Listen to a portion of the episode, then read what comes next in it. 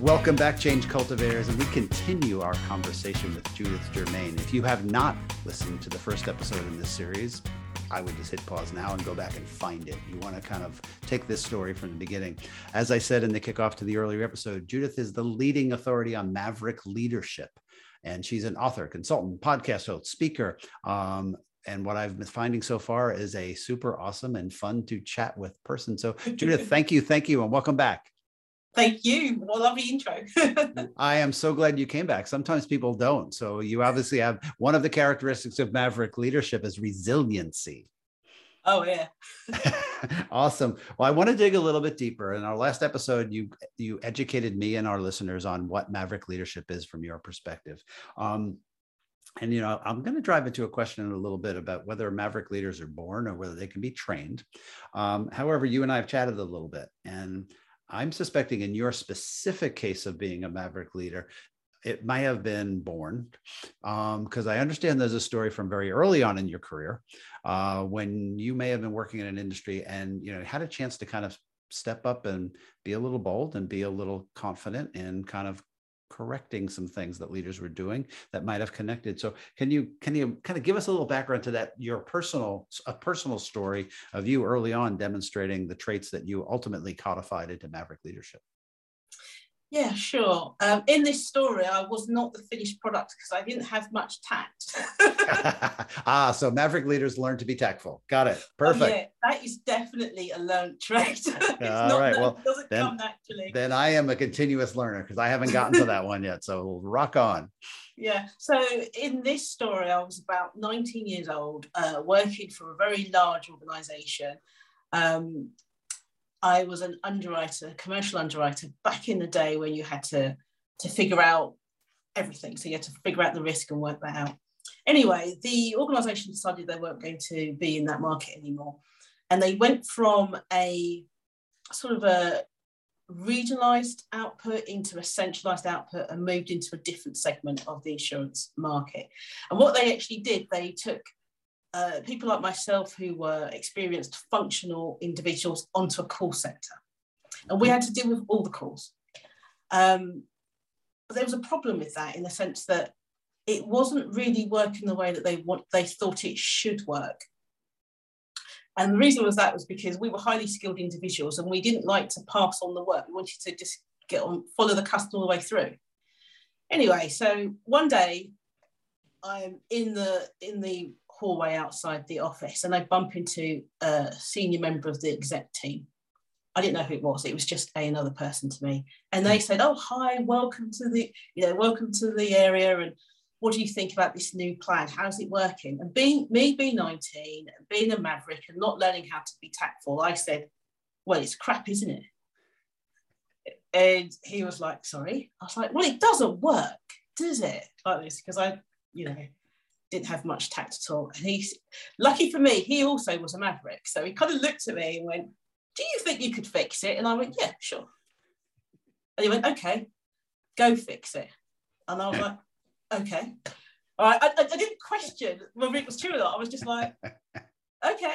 So I went into so I went into the office, went to my boss's boss and said, Oh, I'm not doing this anymore because I met so-and-so outside in the corridor and he's asked me to fix this problem. So I'm going to be doing that. And obviously, like phone call. Oh, oh, oh, oh, oh okay, I see. So one of the things that math leaders are really good at, good at is strategizing, innovating, and executing. So I needed to have a strategy. Now I said I can fix this problem. I need to deliver. So in this strategy, I thought what I needed to do was to speak to other people who'd come from other regions in other disciplines to figure out what I am seeing as an issue is in fact true. So I, you know, we'd been in the office maybe two couple of months. So I had a good idea who I thought was good at what they were doing. So I contacted them, went into the local offices, came up with a plan, wrote a report, gave it to um, this senior exec, who then took it to the board, and they agreed that I was right. And we then changed the way that we were, the whole of the company was going to work in that area. And that was from somebody who was 19, who didn't under, who had never been formally trained in that area of insurance. So all my expertise come from a completely different area of insurance.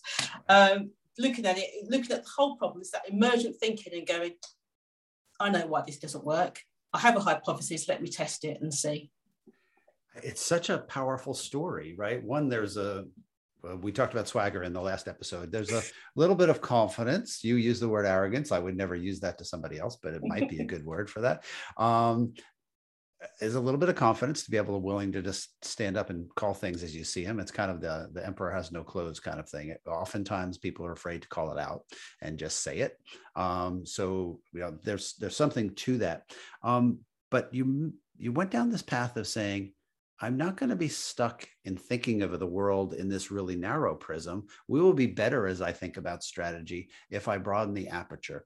We've a previous guest on on, on the podcast and a friend of mine, Duncan Wardle. Duncan, Duncan was the uh, VP of Innovation and Creativity at the Disney Company for years, uh, and he trains creativity and innovation thinking now. And one of the things that he pushes on is a barrier to that kind of creativity and innovative thinking is you get stuck in your river of thinking, right? Uh-huh. I think about the problem this way.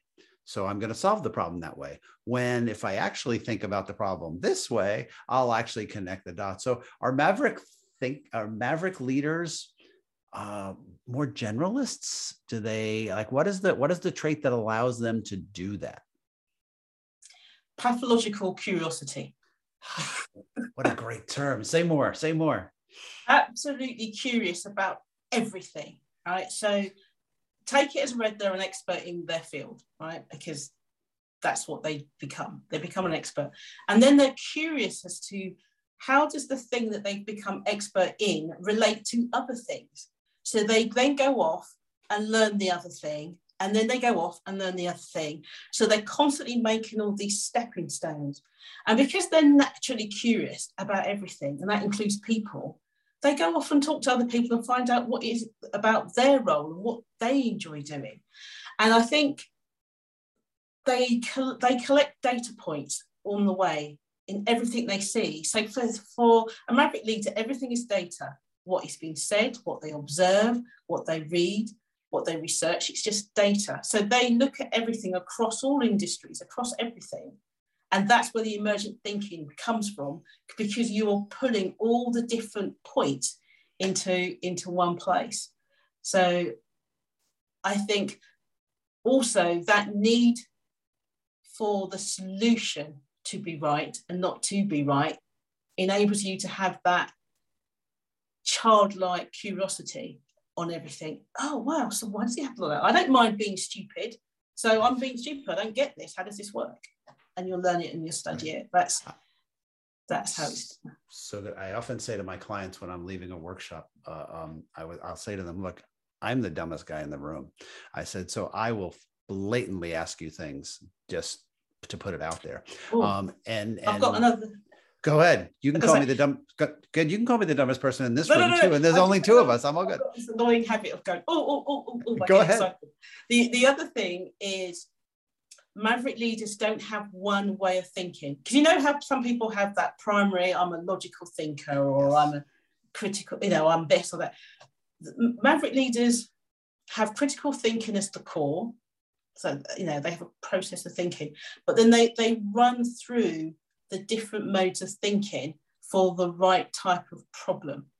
Does that hmm. make sense? So they're not the, the thinking capability isn't isn't narrow either. So they might go right, okay, let's look at this from a strategic point of view. Let's run it from a creative point of view. Let's look at it from an emergent point of view. Let's you know. So they'll they'll run through the different scenarios, taking because um, each problem has a requires a certain way of thinking to solve it and they try to make that assessment, think something through, and then they'll run it through the other mode, often quite fast, to see that they've challenged. And then they will, one thing that they hate the most is confirmation bias. Mm-hmm. So they will look for people who do not agree with them for them to convince them that they're right. And if they're right, that's great. But that, they see it as a test. So they're testing the, the solution that they're going to propose by finding people who don't agree with it so they can pull apart, put it apart. Love it. So, two quick questions to kind of wrap Sorry. up this episode. No, oh my God, brilliance. Um, and I'll figure out a way to tie all this together to our listeners by the end of our last episode. Don't worry, I'm on it. Um, so, and and if you want any more details about the stuff that Judith is talking about, you can certainly download her book and read her book, where she kind of, kind of brings all of this to life and pay attention to our articles and the magazines and those kind of things. Um, so, two quick things: Are Maverick leaders born, or can you train them? That's the first thing, and I'll just pause, let you answer that. Okay, so the whole nature nurture. I think there are certain uh, traits that are you're born to, but like epigenetics, they're switched on through environment. So, whilst not everybody is going to be a maverick by personality, everybody can be a maverick leader. Mm, Um, it's just a case of what do you what what do you study? Where's your priority? Um, but if you want to be a maverick leader, yeah, of course you can be one. Cool. So those You listeners, so those listeners who are listening to going, oh, they're talking about like mindset and they're talking about this stuff. I'm not that way, so I can't be one of those. You would say, I was going to say a curse word, bullcrap. Oh, 'cause Um, right, like- say, don't be so ridiculous, right? Ah, You know, leadership is personal. Personal in the, in two ways. It's personal to you, the individual. What do you bring of yourself when you lead? Right. And when you impact somebody else, it is personal to them. So, are you cognizant of that fact? So, are you doing things purposefully? Do you have integrity, integrity of character and congruence? Yeah. And Okay. obviously, how you do things is the other part of that maverick leadership. Perfect. Okay, we're gonna we're, we're gonna unpack those in the next episode, but I want to end this little chunk. Um, what are some of the I'll say barriers to great leadership, barriers to good leadership? Um, you know, as you study leadership, which you've done so well, and as you work with leaders, what are the couple of biggest barriers to good leadership in times specifically of change and transition and transformation that you think people need to be aware of enough to spot? Ego. Ego is one, okay. So if you if you're more concerned about being right or a position that you have, you're never going to be able to lead. Okay. Um, another barrier is being scared of change, not recognizing change for the for the interesting aspect of change and just seeing it. People equate change with loss, but it's Mm. more than loss. So it's becoming more change eager is a barrier. And I think probably if I was going to pick a third one, yeah, critical thinking. you need to be a critical thinker and you need to execute. There are too many too many leaders, too many leaders who are all about the plan, but not about actually executing well and achieving the thing that you want to achieve. They're more like this plan is beautiful, um, without actually executing. And that in in that execution, you're gonna need to know people. Yes. Oh, Can't so, get around that. So smart. So smart. Well, thank you again for another chat. We will be back with the third episode uh, shortly on the schedule. So, flagged change cultivators, I'd ask you to uh, follow us on LinkedIn, download us on your favorite podcast platform, and uh, keep us top on your list. And we'll be back in the next episode with a little more detail about maybe overcoming some of those barriers with Judith. Thank you again, Judith. Whoa, whoa,